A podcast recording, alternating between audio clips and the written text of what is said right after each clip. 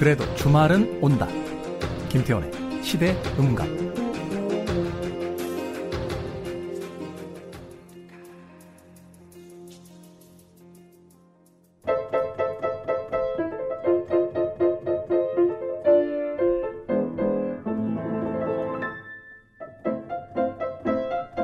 핫한 경제 이슈.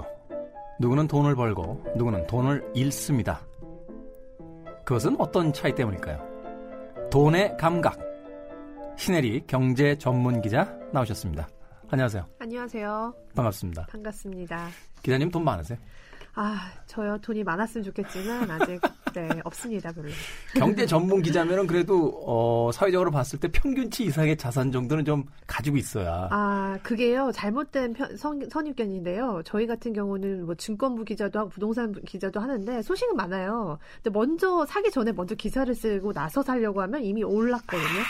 저희들은 기사를 먼저 내는 게 저희 직업의 소명이기 때문에 사지를 않고. 네. 그래서 아. 그게 항상 저는 타이밍을 놓쳐요. 그래서 주변한테는 굉장히 좋은 소식을 전하지만 네. 막상 살려고 하면 내 기사가 뜬 후로는 다 오른 거죠. 그러니까 저희 같은 사람들은 어떻겠어요? 기자님들이 이제 정보를 입수해서 기자를 기사를 쓰시고 네. 그 기사가 저희들에게 넘어오면 그때 그 기사를 보고 뭘 하려고 그러면 이미 네. 이미 늦은 맞습니다. 아. 그래서 발빠르게 이제는 뭐 많이 뭐 스마트폰도 있고 하다 보니까요. 매일매일 업데이트를 해야 합니다. 돈을 벌려면. 예전에 주식 살짝 관심 있을 때 그 선배들이 했던 유명한 이야기 떠오르네요. 네 귀에까지 들어갔으면 절대 좋은 정보 아니다. 그렇죠. 이미 다 내 귀에 들어올 그 순간까지 다 다른 데서 사고 팔고 이미 다 했다는 건데요. 네. 맞, 맞는 것 같습니다. 네, 그래서 저는 그냥 소소하게 조금씩 모아서 소소하게 사는 게 목표입니다. 아, 큰 부자는 하늘이 내리지만 작은 부자는 절약으로 만들 수 있다. 네. 라는 이야기 해주셨습니다. 아, 소개도 하기 전에 경제 얘기부터 물어봤습니다. 신혜리 경제 전문 기자님, 본인 소개를 좀 해주시죠. 네. 어, 저는 그 경제지에서 한 10년 정도 경제부 기자를 했고요. 중간에 이제 이 경제에 대해서 좀 더 깊이 알고 싶다라는 생각을 가지고 무작정 해외를 떠났습니다. 네. 그래서 거기서 은행원으로 생활을 했어요. 이 돈이 돌아가는 이 메커니즘 그러니까 그런 것들을 보고 싶어서 은행 안에 들어가서 뭐 펀드 같은 것들을 좀 했고요. 이후에 다시 기자로 이제 돌아와서 지금 여러 가지 활동하고 있습니다. 네.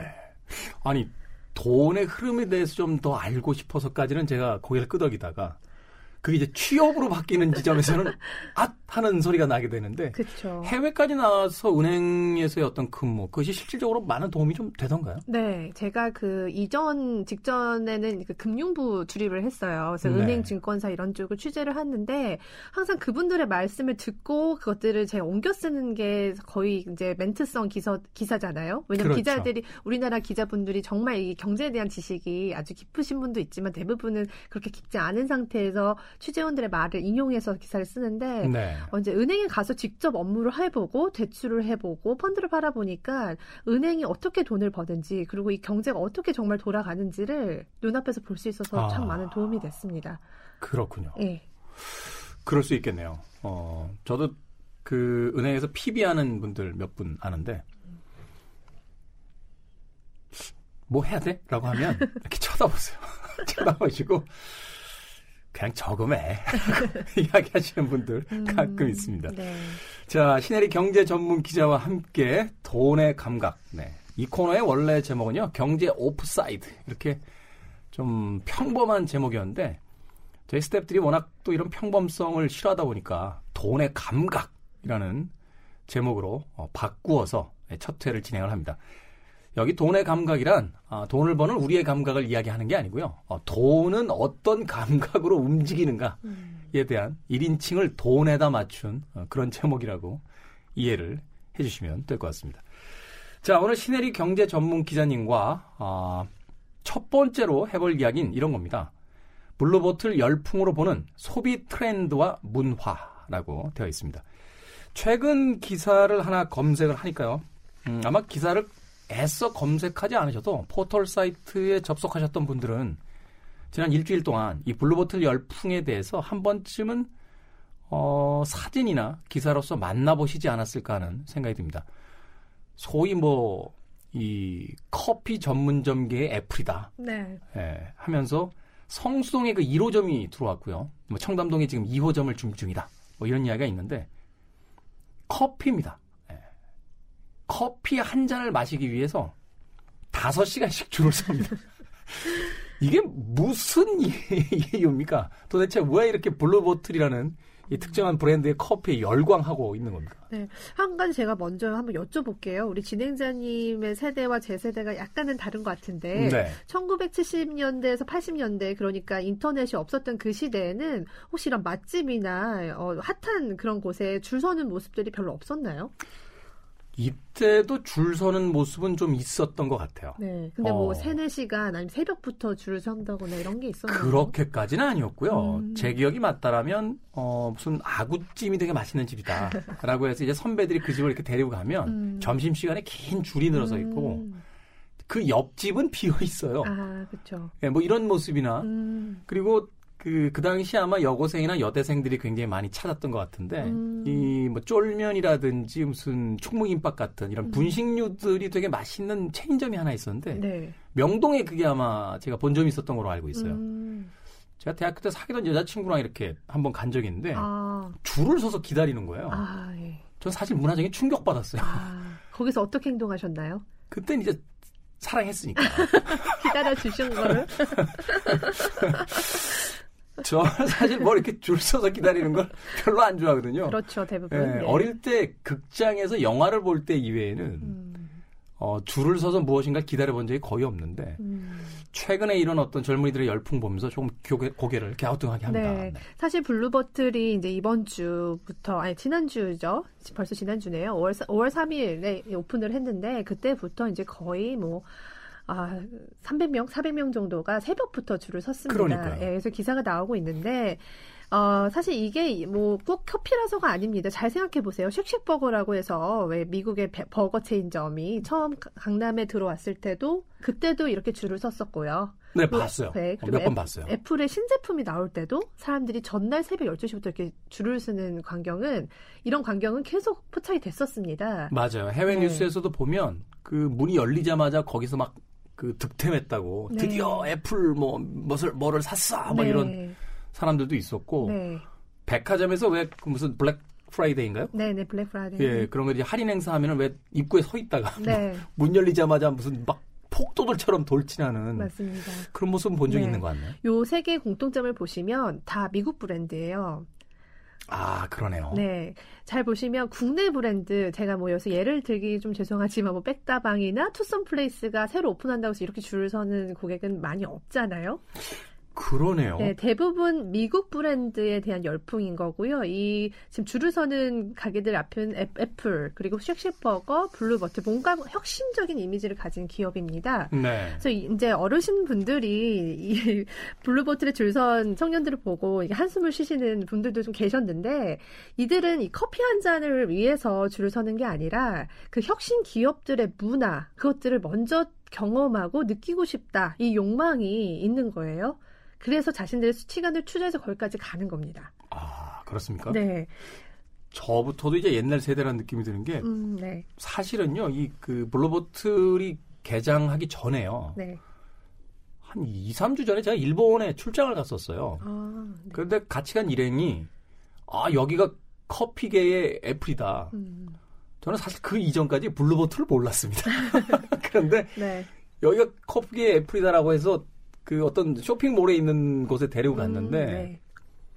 굉장히 좁고 그냥 하얀색과 약간 하늘색 그 로고가 좀 신선하다 뿐이지 네, 사실은 제 개인적 취향입니다만 네. 커피도 뭐 그리 그렇게 맛있는지 잘 모르겠더라고요. 네, 맞습니다. 저도 사실은 일본에 가서 이 블루보틀 매장을 세 군데나 다녀왔고, 그 전에 미국에도 갔었지만, 아, 이제 우리나라의 그 커피 소비 수준이 올라간 거예요. 지금 아. 우리 진행자님도 워낙 좋은 커피숍 많이 다니셨으니까 네. 이게 별, 별치 않게 보였을 텐데, 사실 지금 성수동에 있는 지점도 가시면 아주 그렇게 쇼킹할 만큼 뭐 어떤 인테리어나 이런 게 뭐 월등하지 않습니다. 커피 맛도 뭐 비슷하고요. 네. 근데 사람들은 이건 것 같아요. 이 브랜드가 가지고 있었던 그동안 언론에 홍보했던 이 브랜드의 혁신성, 어떤 새로운 감각들, 트렌디한 것들 이런 것들을 직접 눈으로 보고 확인하고 싶었던 것 같습니다. 아, 그리고 또 한 가지는요, SNS를 보실 수 있어요. 저도 사실은 일본이나 그 매장에 가서는,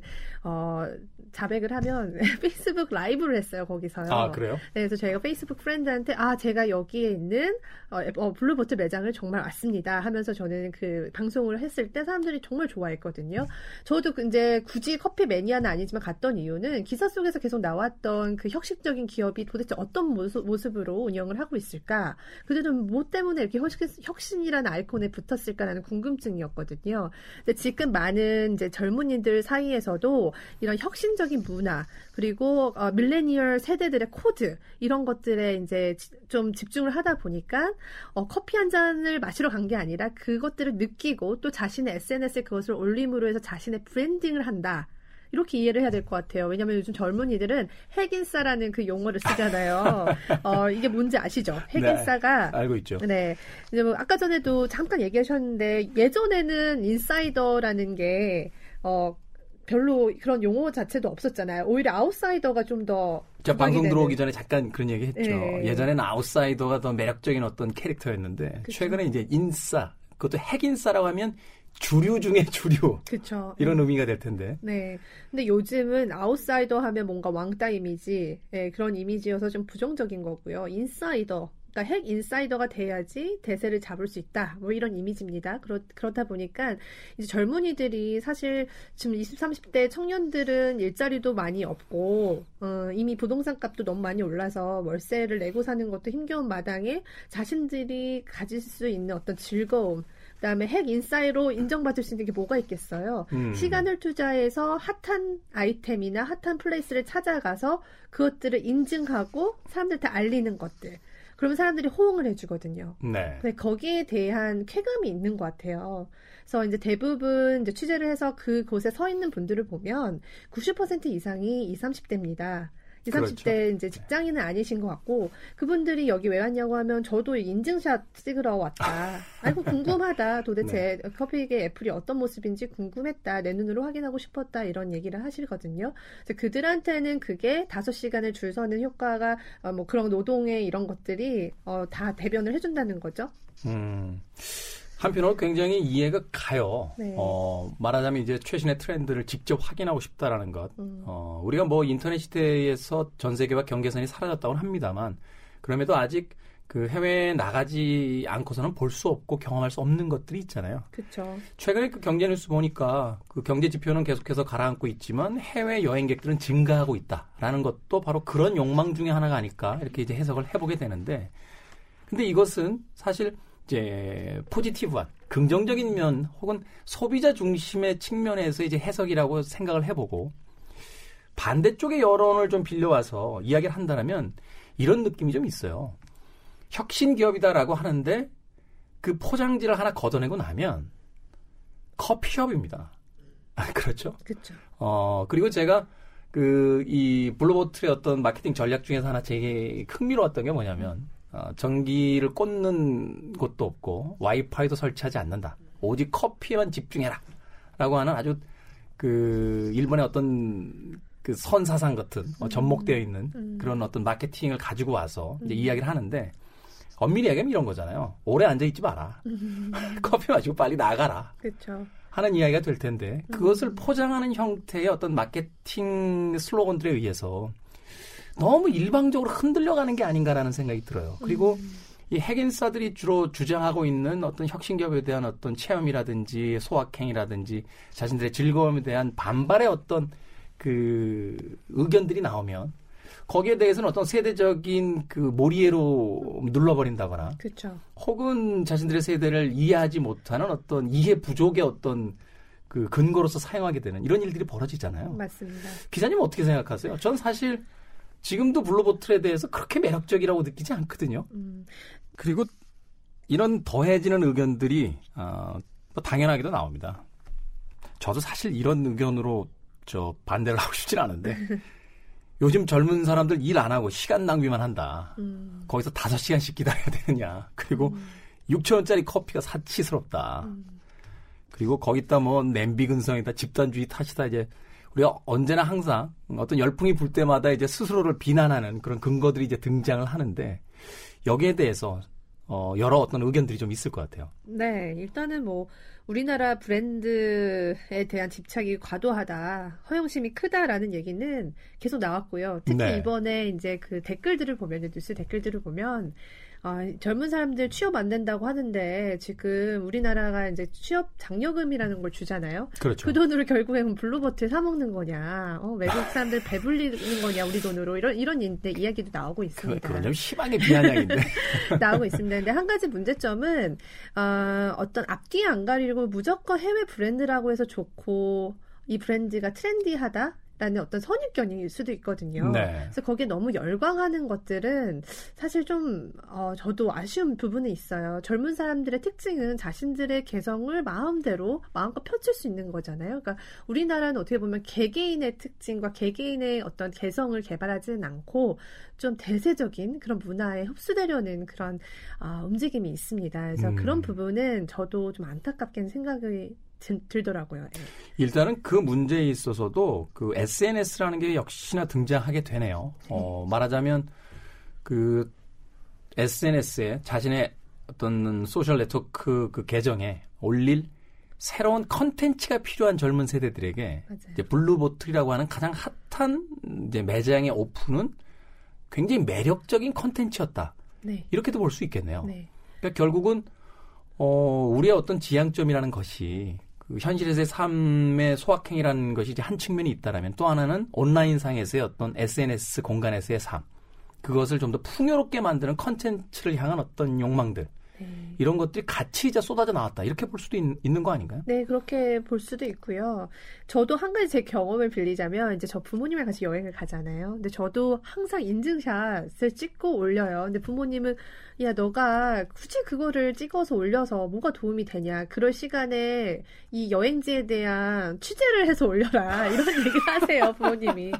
아, 그래서 이제 그런 게 있어요. 굳이 이런 어떤 이미지, 이미 나- 남이 만들어 놓은 이미지나 상품을 어, 지렛대 삼아서 자신을 알리기보다는 네. 나만의 컨텐츠, 나만 내가 추구한 아이템을 알리는 것들 그렇게 해서 인기를 얻는 게 사실은 제가 봤을 때는 좀더 어, 효과적이고 가치 있는 마케팅이 아닐까 하는데요. 뭐 저도 솔직히 말씀드리자면 이 블루보틀에 대한 이미지를 가지고 갔을 때 어, 조금 실망은 했어요. 예, 왜냐하면 뭐 드립 커피가 이제 그들의 어떤 대표 어, 대표적인 그 상품인데 네. 그 미국에서는 에스프레소로 빨리빨리 아메리카노를 만들어서 테이크아웃을 하는 그런 트렌드가 유행을 했을 때 여기에서는 아 우리는 slow 커피를 만들겠다. 우리는 천천히 드립을 하는 그 커피를 만들고 원, 원두도 최근 48시간 이내에 볶은 것만 사용을 하겠다. 뭐 이런 음. 철학으로 갔단 말이죠. 네. 되게 slow하게 갔는데 사실 우리나라만 봐도 드립 커피 하는 곳도 굉장히 많이 생겨나고 있고 제가 사실은요. 네.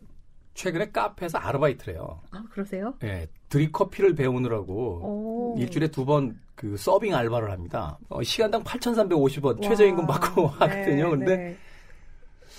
그리고 나서 좀 쳐다봤더니 동네에 드립 커피를 하는 카페들, 작은 카페들이 꽤 많이 있어요. 맞습니다. 예. 그러니까 사실 미국 같은 경우는 이 드립 커피라는 건 정말 고급 커피 어떤 대명사처럼 보여져서 음, 진짜 어떤 고급 레스토랑이라든지 음, 정말로 그 부촌에 어디에 가지 않으면 이제 먹을 수 없는 커피 커피죠. 음. 그러니까 사실은 이 블루버틀의 전략이 성공했다고 볼 수 있는 건데 음. 우리나라 같은 경우는 사실 지역마다 동네마다 이 드립커피 하는 전문점들이 굉장히 많거든요. 많이 생겼죠. 전 세계에서 커피숍 제일 많은 나라잖아요. 그렇죠. 우리나라가 지금 커피 시장이 전 세계 3위를 차지하고 있습니다. 네. 그래서 이제 그 사- 우리나라에서도 specialty 커피라고 해서 이제 specialty 커피라고 하면 조금 더 고가의 프리미엄 커피를 뜻하는데 드립 커피가 그 중에 하나고요. 어, 뭐 여기서 그 업체 얘기를 해도 될지 모르겠지만 네, 전혀 상관없습니다. 전광수 커피 뭐 아시죠? 네. 거기서 더 시작이 된 것 같아요. 그래서 드립 커피가 이- 이미 이제 유행을 했고, 아 그래서 사실 블루보틀 가자마자 어 요거 때문에 이렇게 유명해진 건가라고 봤는데 물론 디자인이나 인테리어는 굉장히 훌륭했고요. 굿즈가 굉장히 좋았습니다. 그러니까 요즘은 네. 커피숍에서 막그 파는 것들 있잖아요. 부가적으로 컵, 뭐 앞치마 이런 것들이 인기가 많은 거예요. 몇 년 전부터 왜 스타벅스 그 다이어리 가져야지만 맞아요. 되는 열풍이었잖아요. 그 다음부터 뭐 이렇게 굿즈에 대한 맞아요. 이야기 하는데 네. 저도 사실 일본 그 블루보틀에 갔을 때 커피는 그냥 제 취향에 그저 그랬는데 그 컵은 정말 예쁘더군요. 네. 그래서 필요가 없는데도 저걸 하나 사야 되나 하는 생각을 했을 정도였어요. 근데 그것도 한번 생각해 보세요. 그 우리 애플 로고도 이 사과 로고가 정말 애플이 아니었다면 정말 우리한테 이게 예쁘게 보였을까요? 블루보틀도 어쩌면 이게 그냥 어디 시장에서 어디 경, 동대문 시장에서 하얀 병에다가 블루보틀이 담겨 있었다고 그걸 매력적으로 보셨을까요? 그렇진 않았겠죠. 네, 그거는 이제 그 업계가 우리들한테 심어준 이미지라는 거예요. 네. 그래서 저희들은 어쨌든 매일 그런 마케팅 메시지를 받는 사람들이잖아요. 그래서 그런 이미지를 가지고 어쨌든 그런 굿즈를 팔고자 하는 그들의 어, 욕망과 소비자들의 취향이 맞아 떨어진 거죠. 그래서 블루버틀의 어, 경우 사실 커피가 정말 훌륭하다기보다는 아 이런 어떤 문화를 선도하는 것들이 좀 재밌었다. 그리고 다들 빨리빨리 움직여야 되는 그런 커피 시장이었는데 여기에서는 조금 더 슬로우하게 그리고 컨센트가 없기 때문에 정말 책을 읽거나 어, 대화를 해야 되는 그런 상황이었거든요. 그래서 저는 그런 게 굉장히 획기적이라는 생각은 했습니다. 네. 음. 아무튼 이 젊은 세대의 문화 굉장히 흥미롭고 재밌습니다. 아, 말하자면 이런 거예요. 커피 한 잔을 먹는 행위도 하나의 문화로서 만들어낼 수 있다라는 게 음. 사실은 기성세대 입장에서 봤을 땐 놀라울 정도로 어떤 감각적이다 네. 하는 것들을 생각하게 되거든요. 네.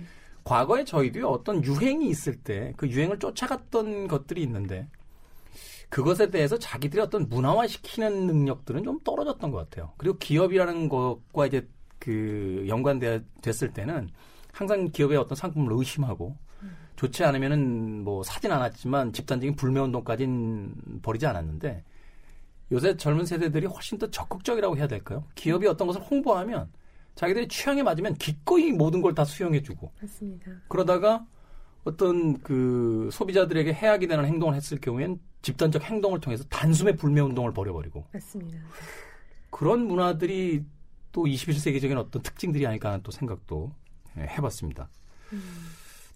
이렇게 젊은 사람들이 이런 열렬 소비자 이렇게 열렬하게 이렇게 뭐 어, 새벽까지 줄을 서고 그 6,800원짜리 컵에 마시고 이런 것들은 이제 굳이 부정적으로 보자면 부정적으로 볼 수 있겠지만 이런 소비자가 있기 때문에 사실 산업들이 발전할 수 있는 거예요. 네. 굉장히 계속 새로운 경험을 추구하는 소비자가 있어야지 기업에서도 계속 새로운 것들을 만들어낼 수 있는 동력을 제공해 주는 거거든요. 그래서 저는 우리나라의 경제가 우리나라 기업이 좀 더 혁신적으로 발전하려면 이런 소비자는 반드시 있어야 된다고 생각을 해요. 음. 그래서 굳이 이제 이런 젊은이들에 대한 어떤 부정적인 시각보다는 아, 저 친구들은 저런 어떤 소확행의 의미가 있구나. 이렇게 좀 더 넓은 시각으로 봐주시면 이 세대 간 갈등이 좀 더 줄어들지 않을까라는 생각이고 한 가지 아쉬운 거는 어, 우리나라가 좀 미국 브랜드나 해외 브랜드에 대한 충성도가 있습니다. 또 환상도 있고요. 어, 네. 엄청나죠. 네, 근데 우리나라 지금 뭐 식혜 수정과 이런 우리나라의 그 전통 어, 음료 굉장히 좋잖아요. 우리나라 신라면은 뭐 거의 전 세계 평정했잖아요. 네네. 네. 네. 그 국내 뭐 전주 이런 데만 가도요. 뭐 호박, 단호박으로 만든 요거트 쉐이크 뭐 굉장히 많은 디저트류도 있고요. 실제로 외국 분들도 굉장히 좋아하세요. 근데 그런 거를 오히려 우리가 선도해서 글로벌 마켓을 해서 우리의 문화로 그리고, 그리고 세계 문화를 이끌어가는 것도 젊은이들이 이걸 좀 해줬으면 좋겠다라는 생각도 들긴 합니다. 근데 여기 네. 참 어떤 타생적 한계 같은 게 느껴지게 되는 게 뭐냐면, 음, 음 지난 시간에 저희가 BTS에 대한 이야기를 했는데, 한 전문가가 BTS에 대해서 그런 이야기를 하더라고요. 그러니까 국내에서 아주 오랫동안 활동한 뒤에 해외를 나갔다라면, 그리고 해외에서 성공을 거두어들였다면, 지금만큼 국내 시장에서 열광하지 않았을 거다. 음. 근데 해외 시장에서 성공한 뒤에 이제 역으로 들어왔기 때문에, 거기에 대해서 굉장히 많은 어떤 열광들이 펼쳐지고 있는 게 아니겠느냐. 음. 블루버틀과 필적할 만한 우리나라의 커피 브랜드가 있다라고 할지라도 그것이 말하자면 뉴욕에서 먼저 시작돼서 뉴요커들의 입맛을 사로잡은 다음에 그리고 나서 뭐 다시 국내로 돌아온다. 음. 이러면 모르겠지만 음. 한국에서 아무리 혁신적인 기업의 슬로건을 가지고 문화를 만들어 간다라고 할지라도 국내라는 어떤 그 경계선에 갇혀 있을 때 과연 한국의 소비자들이 그만큼 열광해 줄 것이냐에 음. 대해서 좀 씁쓸하다라는 평을 하시더라고요. 맞아요. 어떻게 생각하세요? 맞습니다. 그, 뭐, 인사동이나 요즘 이런 경복궁 주변에 가면요. 외국인들이 자신의 이름을 한국말로 써 입고 다녀요, 티셔츠에. 그 왜 홍길동. 뭐. 모자에 있잖아요. 네. 뭐 버린 아들. 네, 네. 그게 다니잖아요. 뉴욕에 갔더니 네. 정말 그게 있더라고요. 어. 핫하다고 그거를 쓰고 다니는 거예요. 근데 우리는 영어 로고나 뭔가 French, 뭐 불어 이런 것들 들- 이게 박힌 게 더 trendy해 보이는데 그들의 눈에는 우리나라의 그 캐릭터가 매력적인 거거든요. 네. 그래서 이거는 말씀하신 게 맞지만 저희가 저희들도 자꾸 시각을 바꿔야 된다고 생각이 들어요. 저도 언젠가는 아 내 이름이 새겨진 티셔츠를 입고 미국을 가야겠다 이런 생각을 했습니다. 네. 네. 블루보틀의 열풍. 네. 과연 우리가 그 새로운 문화를 사려고 하는 것인지 아니면 새로운 문화라고 주장하고 있는 기업의 마케팅에 의해서 소비되고 있는지에 대해서 한 번쯤 생각을 해봐야 될 것 같습니다.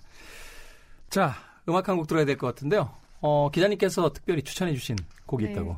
그 이 블루버틀을 위해 땡볕에 다섯 시간을 기다린 소녀들을 보면서 이 노래가 생각이 났어요. 네. 이게 이제 머니볼 OST의 마지막에 브래드 피트가 자, 자동차 운전을 하면서 딸이 녹음해 준 CD를 딱 듣는 그 순간에 나오는 The Show라는 어, 노래인데 네. 여기서 이 소녀가 어, just enjoy the show. 어, 그냥 즐겨라 이런 얘기를 합니다. 그렇죠. 네, 그래서 지금 젊은이들은 그 순간을 그냥 즐기고 있는 거고요. 그게 나중에 그들에게 도움이 됐던 안 됐던 그건 중요하지 않고 그들은 그냥 현재를 나는 즐기고 싶다 이런 마음인 것 같아요. 그래서 이 그들을 대변하기 위해서는 아니지만 네, 떠올라서 준비했습니다. 네. 네. 지금까지 젊은 세대들에게 투덜투덜거렸던 어, 저를 겸손하게 만들어주신 곡입니다. 영화 머니볼 OST 중에서 더 쇼 듣습니다. I'm just a little bit caught in the middle. Life is a maze and love is a riddle. I don't know where to go, can't do it alone. I've tried and I don't know why.